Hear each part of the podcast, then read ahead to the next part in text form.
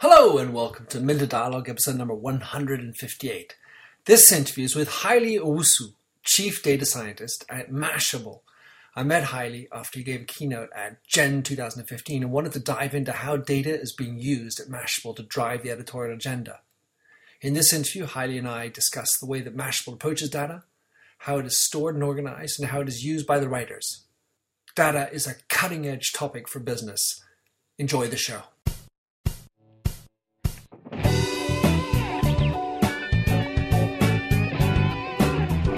Welcome to the Minter Dialogue podcast, where we discuss brand marketing with a focus on all things digital.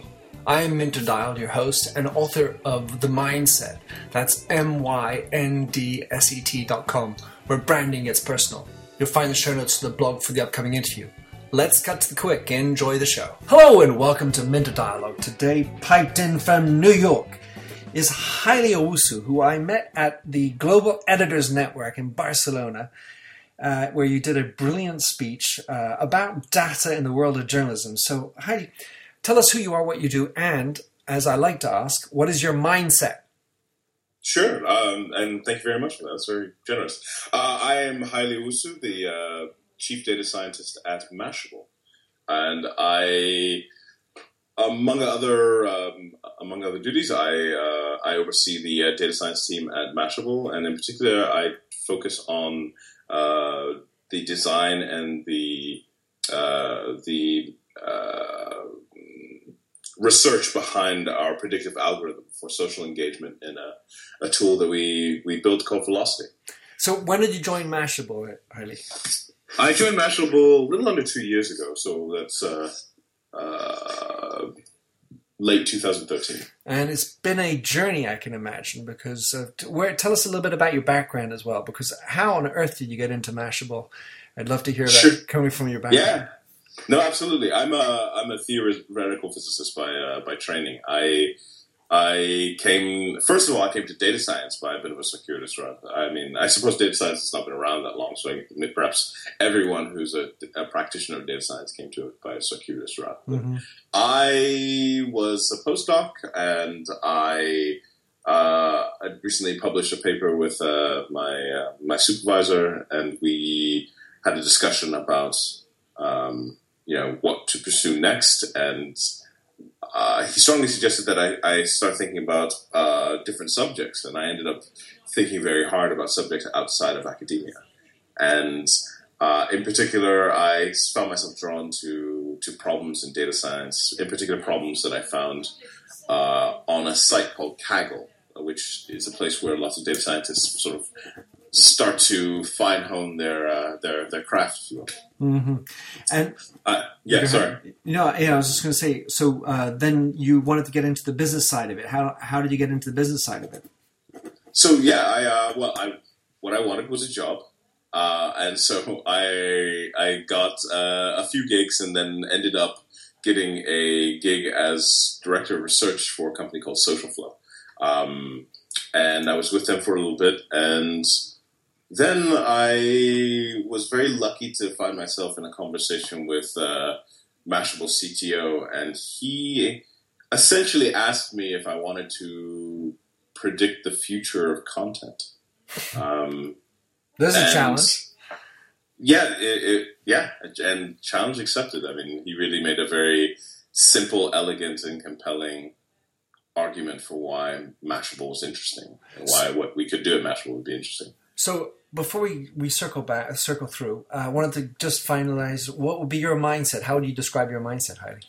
Oh, sure. Um, my mindset is uh, I'm terribly, terribly curious. Terribly curious. I, I, I mean, I came to physics by way of uh, my curiosity, and to, to data science again by way of my curiosity. I, there are, I'm obsessed with trying to crack particularly mathematical nuts. Um, ma- mathematical, I mean, my curiosity is fairly general, but um, uh, it tends to be focused towards mathematical problems because they're deep and interesting problems that are tractable. So, yeah, my mindset is heavily steeped in curiosity. So when you when you when one talks about data, Mm-hmm. A lot of the times I hear people saying, well, it's actually not about the data, but the question you ask. Yeah, I think that's very right. I mean, look, uh, there are certainly some situations in which accumulating data without actually asking very specific questions is a good a good thing to do because there's a, a rather I mean there's just a pervasive absence of, of, of data. Um, but chances are if you have a running business in particular, you're accumulating some data um, and you know by premise the business is ticking along fine. Uh, and you accumulating accumulating data without asking a, a, specific set of questions or having in mind a range of questions that you'll want to answer for the future is, is a kind of mindless and expensive exercise because for in general uh, for the kind of data that is the the the, the bread and butter of uh, machine learning techniques you actually have to expend a fair amount of effort and uh, money in order to accumulate that data it's actually not it's not uh, easy to, to set up an architecture for for retaining lots and lots of information. Mm. So you're you're chief data scientist at Mashable. And and so the the cheeky or the trendy word would be you're you know the chief big data officer or big data scientist. How how at Mashable do you qualify big data? Yeah, so I mean, I will say this uh, up front. At Mashable, we don't do big data, or at least not what I would consider to be big data. I mean, look, um, when you think of big data, you should probably think of really, really industrial scales, uh, uh, petabytes of data, uh, the sort of the sort of assembly line you associate with uh, uh, Google and Facebook. We do have a lot of data at Mashable. Um, in particular, for velocity, we we're looking at about a million URLs a day and trying to first classify their content. Um, so uh, you know, as as many articles as we can possibly find being published around the world is what we ingest, and that's that is a lot. However, if it, it is uh, several orders of magnitude below the scale of uh, of a company like uh, Google or, or Facebook. Well, but within within the context of so another way to define big data is essentially data large enough that you need to do the that you can't really pursue the calculation on your your uh, your local machine or your laptop. Um, and from that point of view, I suppose we do big data, but I, I mean, really, that is medium-sized data. well, at the end of the day, big, I suppose, is relative and it's relative, yes. relative to who you are and what you need. Mm-hmm. Indeed, um, I guess I guess the point is, I mean, and so, some of that probably sounds very pedantic. The, the, most important thing there, the distinction that's drawn between uh, big data and I suppose what I do is that we, I mean, the actual size of the data is not so very important. It's the task that we we set on the, the data, and for us, it is this predictive challenge, essentially to be able to figure out how much social engagement an article or a piece of content is going to receive very early on in its lifetime. All right, so you're looking at these millions of URLs every day. How mm-hmm. how do you classify them? Give give us some insights as to how you start to classify them. I mean, we're not asking for the sort of state secrets, but sure. what kind of buckets do you use? You know, useful, useless.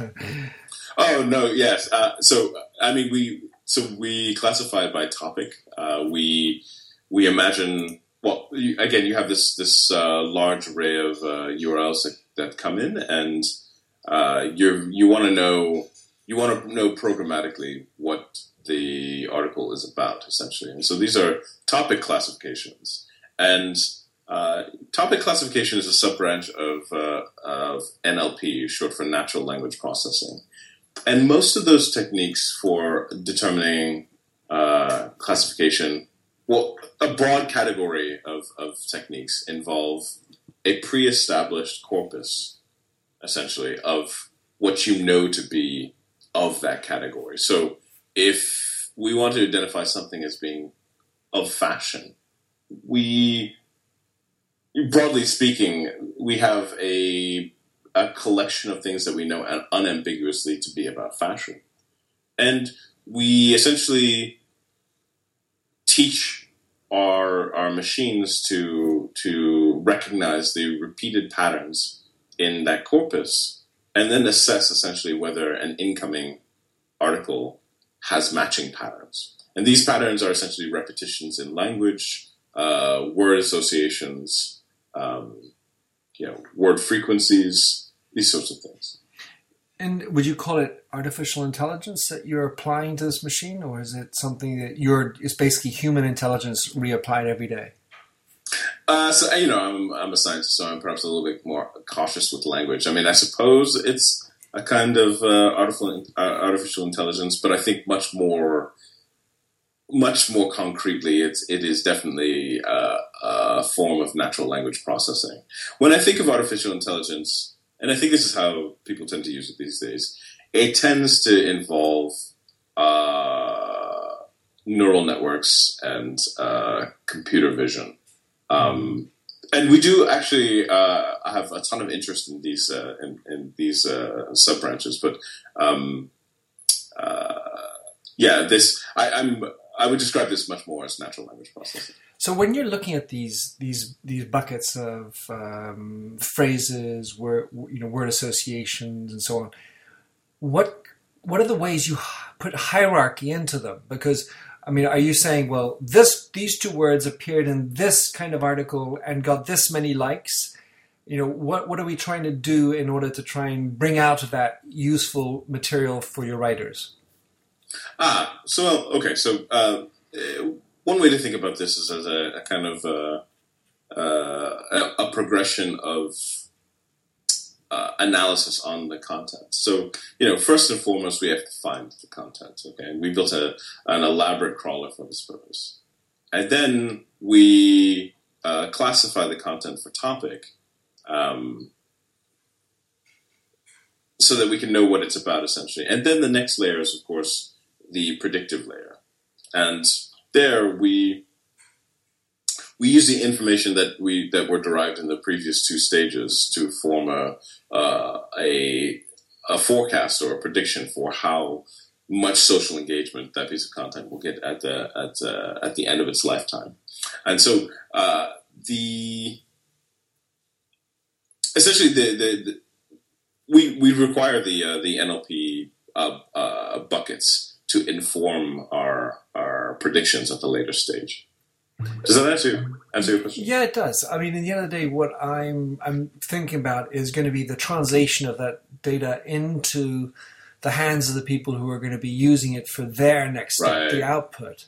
And so you you're you know you're now you've got all this material every day, and I suppose real time is going to be important. You have to the, the timeliness of the articles is also super important. Yes, that's right. Well, uh, let me say a few words about uh, about how the end user uses it, uh, how, in particular, a journalist would use it. So, uh, well, actually, it may be useful to, to go to, to, to the start and uh, address why we actually built this thing in the first place. Go for it. So, uh, so I'm not a writer but I can see the amount of labor that's involved in writing. I, I mean, I must say, I, I really do admire the, uh, the the craft of writing. But if you are a journalist and in a world uh, that is as sort of massively connected and as 24 hour news cycle as, as it as it presently is, you have a lot of potential stories to sift through, and uh, prior to our having velocity, there was just an enormous amount of labor that was that was undertaken to figure out what uh, any writer in our various um, editorial categories would, would consider for the day. And, velo- and so, just, just for people to understand, velocity is your tool that you use, right? To- yes, that's right. Velocity is our tool that we use to offer uh, offer uh, our journalists a it's a it's in part a curation tool. It's, uh, propri- the, is it proprietary to Mashable? It is entirely proprietary to Mashable. We built it in house. Uh, we we designed it. We built it. The algorithms are ours. Uh-huh. Um, and the idea is essentially to one limit the amount of work that uh, that journalists have to undertake in order to identify uh, previously written content that is interesting. Mm-hmm. Wherein the the notion of interestingness is actually uh, the amount of social engagement. Mm-hmm. And the reason that we are interested in social engagement is that we just we simply noticed that an, in an early version of this tool, when writers would uh, write an article in some sense in response to a previous article that had accrued a lot of social engagement, that subsequent work that we that that mashable article tended to do rather well. Um, and so the idea was to build a tool that was as predictive as possible for that amount of social engagement so that when we choose to react to something in the uh, uh, some event or some some article written by another publication that we are able to assess early that that is something that's going to receive uh, significant amounts of social engagement and hopefully accrue some of that social engagement to us. Mm. And so, in the present uh, incarnation of Velocity, of our top ten stories over the past uh, the past year, the majority of uh, our top ten stories were actually sourced in Velocity, and their their performance uh, was orders of magnitude above certainly the, the, the mean behavior. I mean, really, uh, there's uh,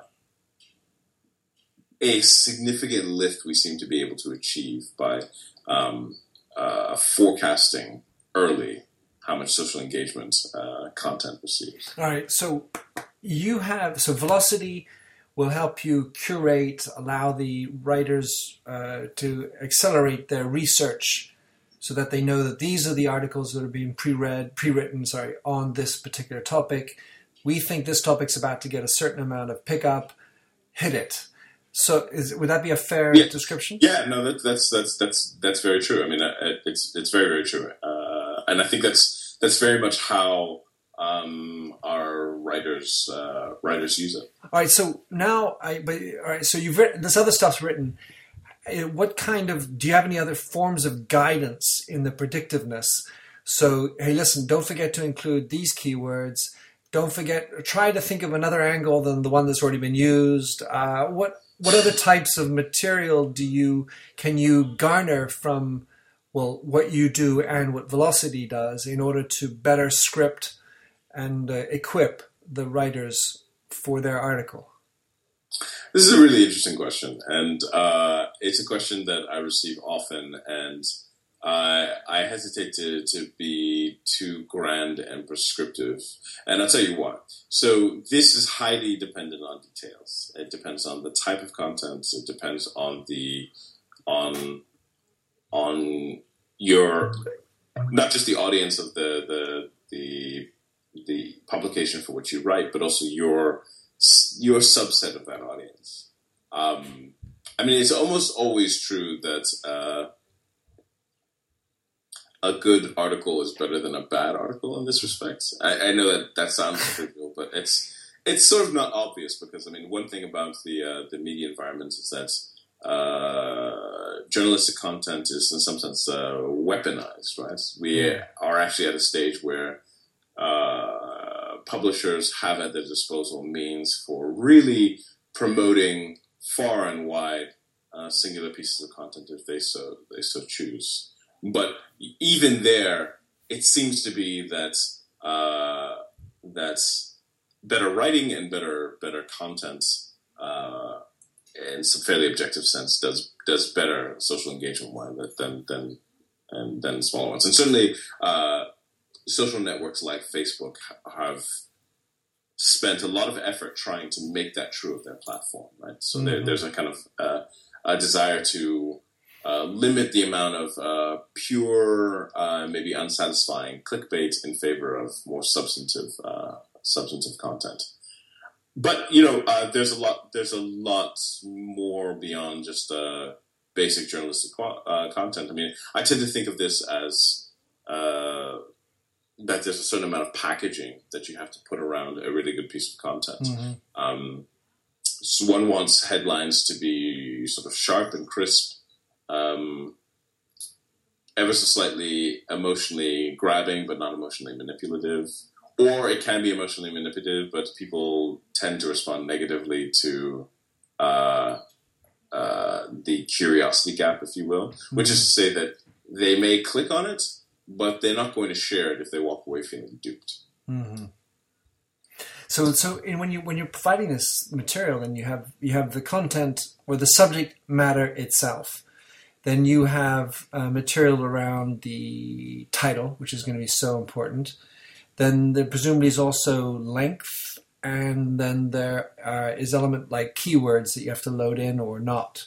You know, because if it's too obvious, then sort of slap me silly SEO, or you know, trying to just you know, hey, don't forget to add in you know long tail, uh, cool headed thoughts for the future. Right.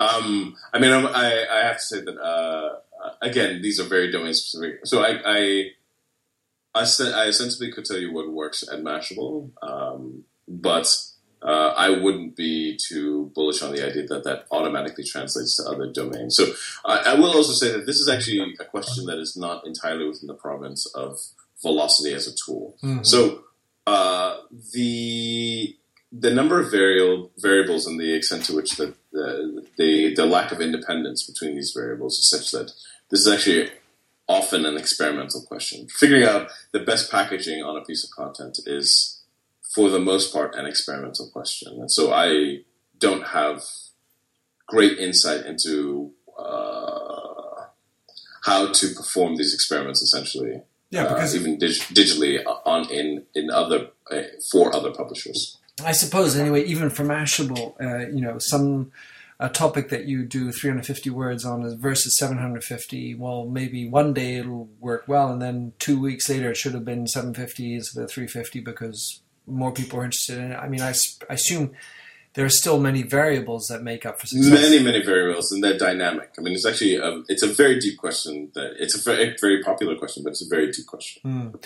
So when when when we and, and, and, and just uh, just to, as an addendum, uh, there's also the image component, which uh, uh-huh. really really uh, uh, uh, confounds things because images are understanding what qualities of images actually um, contribute to social media success.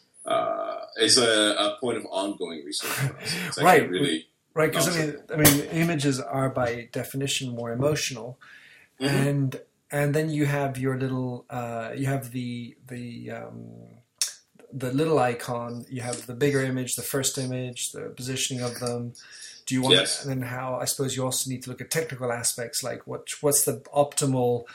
Um, density of the image that should be i mean it's quite a lot of things in the image yeah, yeah, no, absolutely. I mean, really understanding uh, what we call the uh, the feature space of uh, images, or at least the most the most significant uh, subset of feature space, is really uh, non-trivial. So you use the you with Velocity work on that as well. I mean, so that will include referencing images that are best used or not. I mean, wh- where is your did your uh, remit go that far? so this is a. I mean, we we haven't rolled out anything fully featured uh, here, but we, we do spend a lot of time uh, research wise on, on, on, this this question. Mm. Uh, it, it it's a it's a tough question we're trying to suss. Mm. And it was at this point, if you had one insight on images for those people who are using images in their content, what would be the one thing you've pulled away so far? Use a cat and a dog. I, I, mean, the easiest and, and maybe the, the least satisfying is that one should include one. I mean, there's I think at this stage no excuse for it for a publisher not to uh, bundle with each article an image. It's a it's a complete lost opportunity. Mm. Um, good semantic uh, matching between the image and uh, the content of the article. I, it is it's. Uh, I mean, it's relatively rare in the, the data set that we have to see massive disjuncture between the article body and the image. But when that happens, it's absolutely jarring, and, and it tends to. Uh, I, have seen no examples where, uh, uh, for the high performers, where there's a, a, a wild mismatch between the semantic content and the image content. Makes me think of another question, which I, I sort of talk a lot about when I think about e-commerce, but mm-hmm. it's also relevant in a Google world, which is the notion of tagging. How important Yes. is tagging in the world of a, a data physicist? Just a data scientist. Yeah, um, oh, I like that. I like data physicists. Hmm. There's a string ring to it. Um, uh, because once a physicist, always. a I guess so. Um, tagging. it- I mean, I- it's it's really hard to overstate uh, how useful it is when somebody tags uh, their content. Now, the incentives that people have to tag uh, content um, well and um, exhaustively, uh, you know, I, I it's I think I, I can see that it's a lot of effort on the editorial side, but in terms of of, of how we, we, we get our information, it is a treasure trove of uh, of, uh, of of detail, right? Um, we you, you have to bear in mind that we the velocity works with publicly available data, right? hmm um, well, for the most part, we you know we have uh, we have some some uh, explicit data relationships, but uh, uh, for the most part, the bulk of our data comes uh, is is available publicly, and uh, the extent to which uh, the articles come pre-tagged with information, it's it's like you know gold encrusted breadcrumbs. I mean, it's it's Mhm. it's it's it's, uh, it's incredibly useful for us. So- Um, Okay, I wanted, i- i- for me, I, so I write my blog on WordPress, and I have I have in my mind three levels of tags. I have a category, so the category of the post, and there can be many of those. Then I have the tag which I've given, which is uh, identified and visible underneath the title, and then I also have things like an alt or I would call it invisible tags, publicly available but invisible to the eye as you read the post. right. Do you give weight to all of those? I mean, do you give different weights to each of those? Uh, so, first and foremost, I, I, I certainly appreciate that you have a well developed schema. Some, many, many uh, publishing entities do not. So we have to be really, really careful about uh, establishing global rules for this. In Hmm. fact, um, it's much better to, to establish rules on a, on a domain uh, level, actually, for this. Um, the some yeah, I mean, I'll be blunt. Some tagging schema are so uh, ill-formed as to be essentially useless. Hmm. But uh, we, I'll say this. I mean, the, the actual text body for our purposes um, carries much more weight than the tags for precisely this reason because we we ha- we have there's a normalization question that is uh, that is hard to address. I mean, for a schema that is as sound as as rigorous as yours sounds, uh, uh, uh, I would say broadly speaking, the, the the whole schema would be weighted more heavily because in some sense it's more trustworthy. Other other other tagging is a, a sort of uh, an obvious uh, SEO ploy Mhm. and uh, maybe less useful for our purposes. So, um, Haile, when you're dealing with your writers, what kind of challenges are there in transcribing data for them? In other words, so I mean, if you take journalism, because you know we were at the D, the um, the Gen conference in Barcelona, and and sort of Yeah. traditional journalists might look at data journalism with a with another type of eye. They certainly look at comments with another type of eye. And I'm just wondering to what extent there's a comfort factor between the Mashable authors and you. Uh, is it sort of like a, a precondition of working at Mashable now, or do you still have, you know, let's say more classically trained writers that are, are looking at you as a sort of alien body? And I don't mean, and I, of course, you can't sort of call out any names and all that, but how, how does it work Sure. at, at Mashable? Yeah, I mean, so uh, you know, Mashable is relatively young, and so I think we have the benefit of people uh, coming up, if you will, with the idea that uh, that's you know a team like uh, the data science team is a natural augment to their their their writing process. So I don't I don't think that there's any I, there's certainly no antagonism, and I don't think that there's any any uh, mistrust, but there is a gulf that um, that I certainly feel like we need to that, that I, I take some effort to bridge. hmm Um, after after we had a stable uh, uh, stable version of Velocity, um, we undertook a lot of uh, efforts to train people on the new tool and also to solicit advice and understand the the micro use cases that each journalist uh, has for the uh, for the tool. I mean, as you, as well you, you can imagine, different types of news.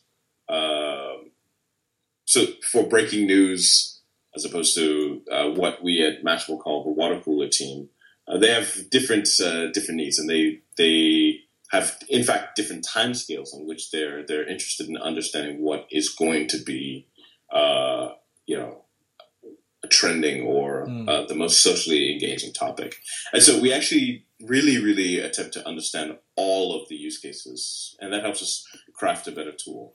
Because one of the uh, one of the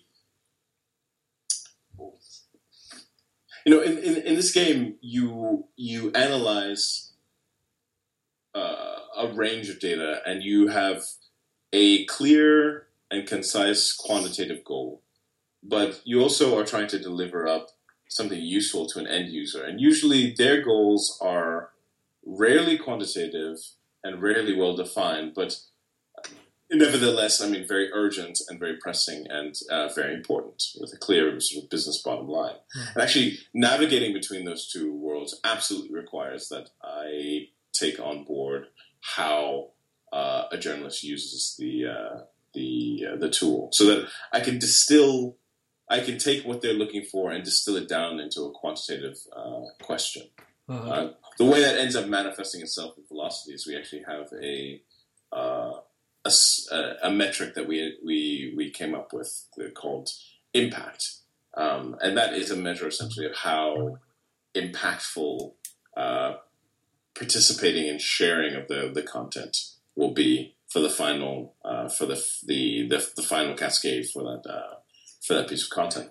Yeah, because at the end of the day, you are at the cross section between publisher side, if you will, and uh, and editor side, where uh, you know editors are just you know g- generally known for looking for getting great content, and you are, are, closer to the end of well the output and the amount of sociability and sharing and the data figures which are going to help the publisher to sell more advertising. Yeah, that's uh, that's right. Though I, I mean, I, I'm I wouldn't. Uh, you know, I don't. At least not with respect to this tool. The tool is not uh, intrinsically set up to optimize any kind of base publishing goal. Right. Really, we try to situate situate ourselves closer to the uh, the the editorial side so that we. Uh, it's it's primarily important for for for us that our journalists are seeing good content in the uh, in the the, uh, the dashboard that good content is bubbling up and that there's good confirmation between what we say is going to be hot, you know, uh-huh. Yeah, uh, uh in a few days and what actually ends up being. All right. So uh, in this last question, uh, Haile, what this, is, this is my last question for you before we close off. I mean, I, before sure. you, you you know you sign off, but when when um, you're what are the KPIs for you in your job as chief data scientist? Is it the number of times you predict accurately a subject's going to hit, or how, how does that how does that fly? What, what are the gen, what's the general precept of your KPIs that you're given for you and your job? Sure.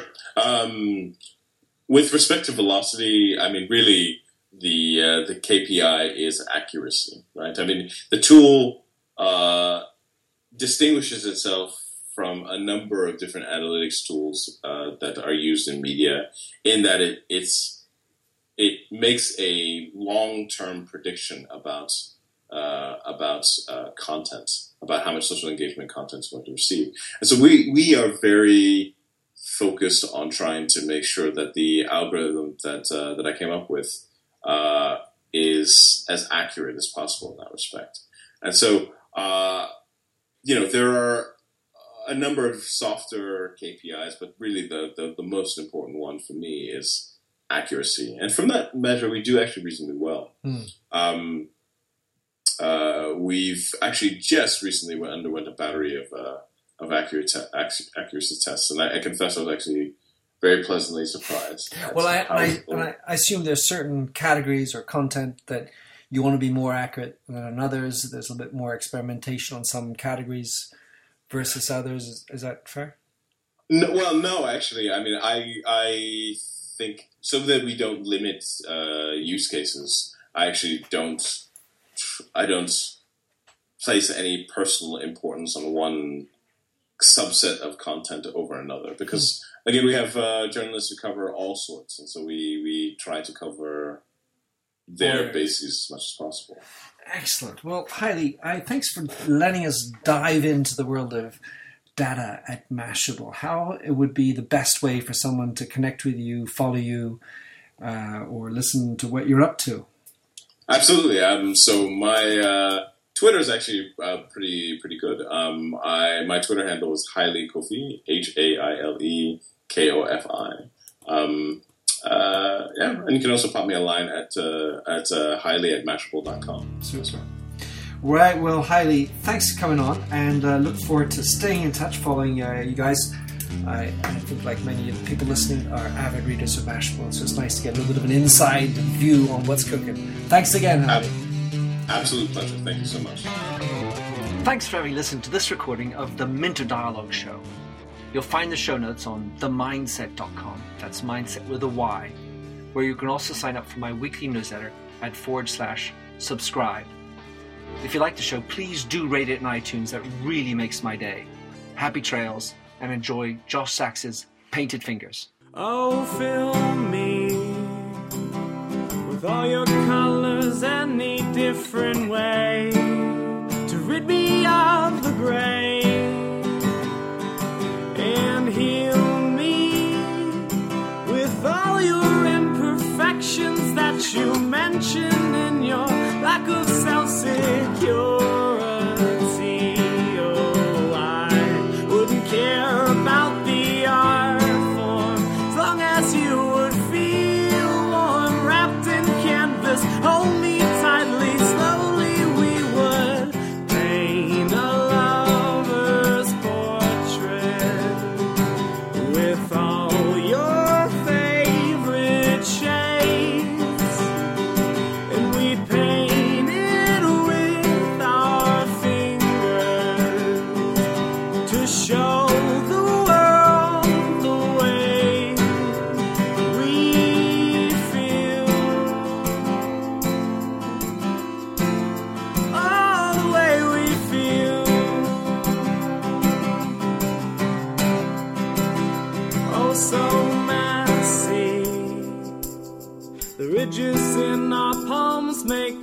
plan and look ugly in the end. But they're pretty in their own disgusting values. We'd hang our portraits in the hallways, make our house yeah.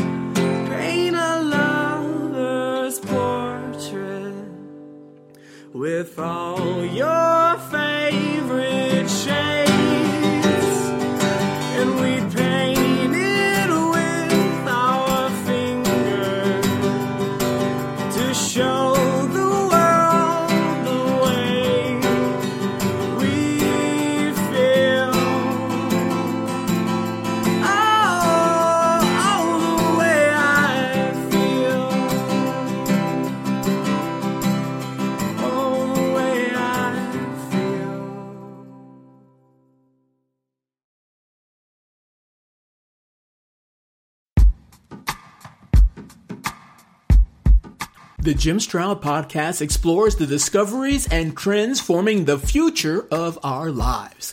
Brain to brain communication, robot bosses, microchip implants for workers, and artificial intelligence replacing human workers are all happening now.